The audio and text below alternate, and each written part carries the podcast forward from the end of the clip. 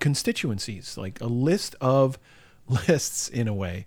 It's a special list of lists to make for a few different categories of, of, of groups.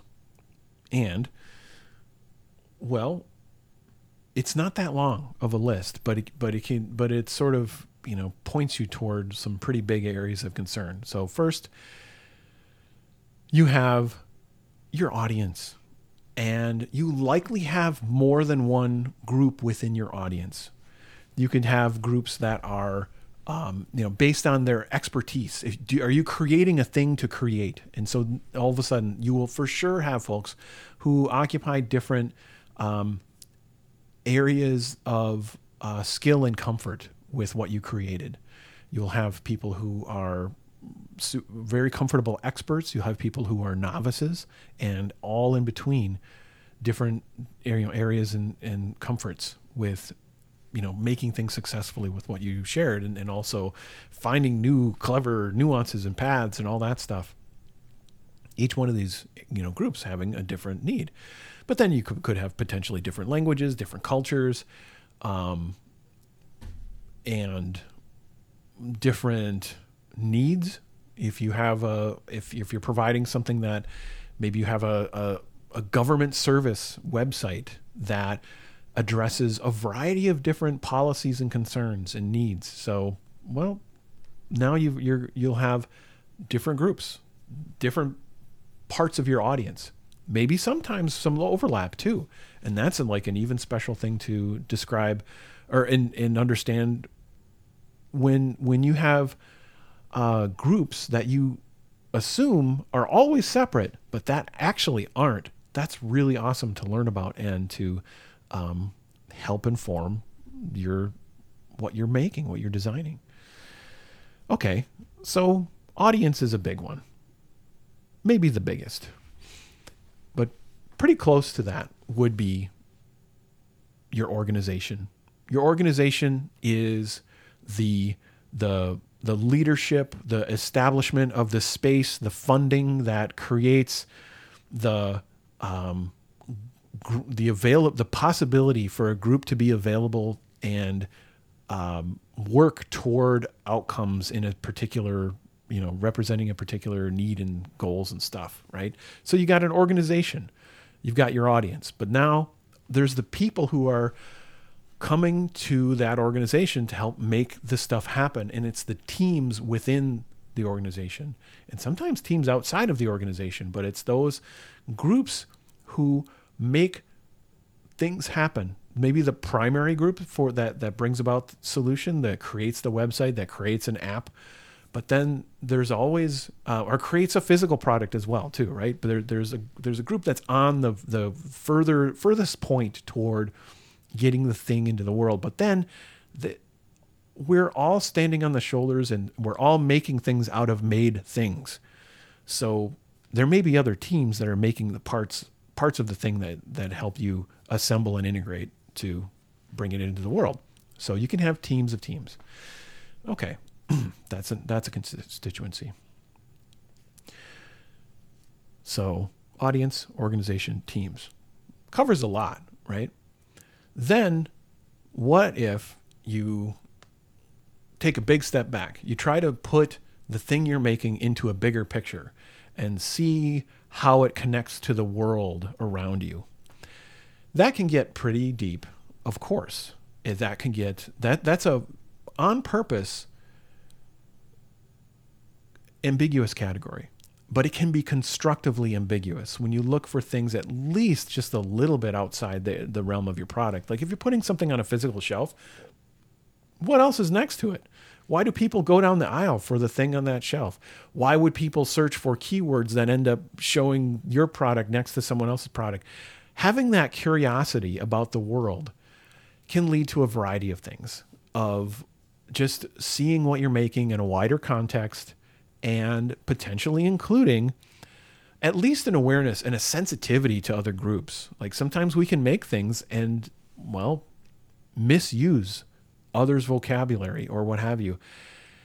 Doing a Google search for the terms and glossary and stuff for the things that you put in your into your website or your app, that are especially important words, worth doing. The world. There's the classic um, the Coca-Cola thing, which I forget if it's a if, if it's apocryphal, but the um, the bite the wax tadpole, the that's what the Coca-Cola symbol looked like in um, in a country that I I do not recall if it was I do not recall what country it was, but I believe it was in East Asia. But um, again, uh, I should look this up. This is a place where like I get to unpack things and what have you, and then if I'm actually putting this in a workshop or in an article, yeah, it's time to get a reference and a, and a, and a source. Mm, sorry about that. I don't have that here right now. But if you if you're if you're curious and care about the world that, that your product appears within, you're going to notice the, those adjacent things. The things that you know that you've bought something or or used a service in the past, and you thought, "Oh my, they didn't notice this." Yeah, you can think about that. It's worth it. Okay, so that's a fourth constituency, and then there's a fifth one. The fifth one is the person in the mirror. It's you. Mm hmm. I think it's worth including yourself saying, I'm on a project that's making a thing. How do I feel about that thing? I'm on a project that's making a thing that's causing mm, pretty, you know, questionable outcomes related to, let's say, elections and democracy. How do I feel about that? Um, maybe I understand the the users, the audience, the organization, and the teams, and the world. And now what? Now I need to think about how do I feel about that for me and my career, the story of, of like the the work I put into the world during my lifetime. Maybe that sounds a little dramatic. Maybe it should. you should care about the stuff you put into the world. So include yourself in those projects. I don't mean that in now let you take over the project and you don't care about all the constraints and concerns and needs of the different constituencies. I just mean that you matter and what you put into the world matters and it's worth thinking about.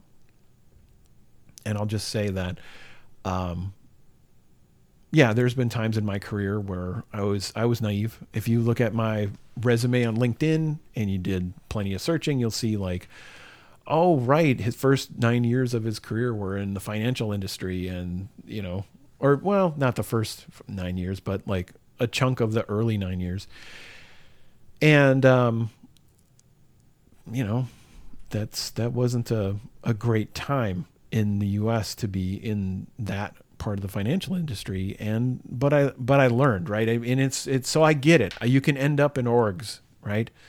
And so maybe in a way this is me trying to time travel to my past self saying like hey past Rob look around and notice more of the context of what your organization is doing and think about that. And and so you know is that that what you want in your story? So there you go um, the constituencies, what else do I have on that?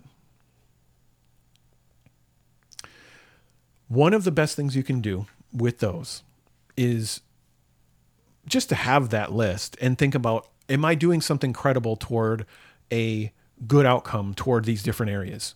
Is this project, you know, doing something credible as a, as a, you know, a worthwhile outcome for all these different areas? How do you know that? list their goals. Try to come up with goals among all those different constituencies. If getting deeper into user experience and you know design and research and uh, prototyping and all the kind of stuff that you can you can do um, well yeah that list you're, you're going to have some pretty deep goals and context and stuff when it comes to the audience especially right?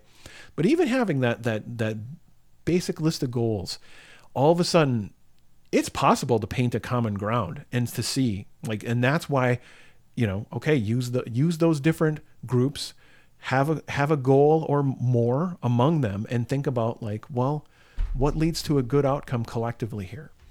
And that is you know a good start. It's a it's a good start. You can go a lot deeper, but um, I think you're for sure really uh, kicking into that user experience mindset when you've you've uh, thought of those well, when you pay attention and know like know those cons- you know who who fits in those areas, right? The users or audience, right?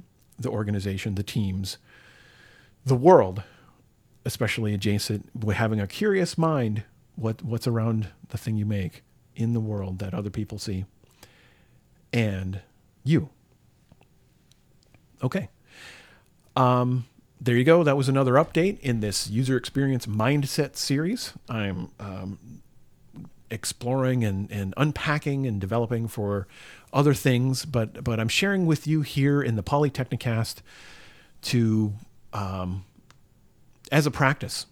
By the way, it worth mentioning that this uh, my podcast I do a lot more updates during during the month of November because of an art sound off thing. It's a creative challenge that Jerzy Drozd and I started, and it's because of you know celebrating the power of of journaling. And if you want, you can share it and all that kind of stuff.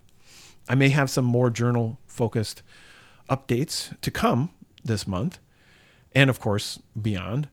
Uh, but certainly in November, that's when we celebrate Art Sound Off. And you can learn more about that at artsoundoff.com or go to your favorite social network and do a search for Art Sound Off as a hashtag.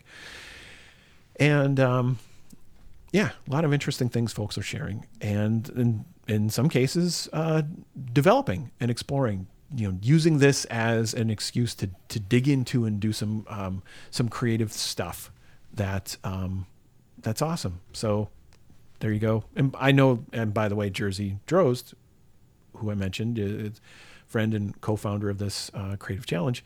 Uh, he's doing some really cool updates in the space of being a teaching artist and just different areas of concern to to sort of in a way like work yourself through a process to to say am uh, where can I level up as as an artist who wants to to teach how I make the stuff and um, you know whether or whether you're you know, I, I would say it's really valuable whether you're al- already really comfortable doing teaching with being an artist or if you're starting out oh my gosh especially you gotta check it out. Uh, his podcast is at comicsaregreat.com and uh, and it's called thunder punch daily worth your time. All right that's all i got for you now. If you have any thoughts or questions about, about this by all means reach out to me on the social networks where i'm rob stenzinger or via email i am rob at shieldsstenzinger.com. Thank you so much for listening.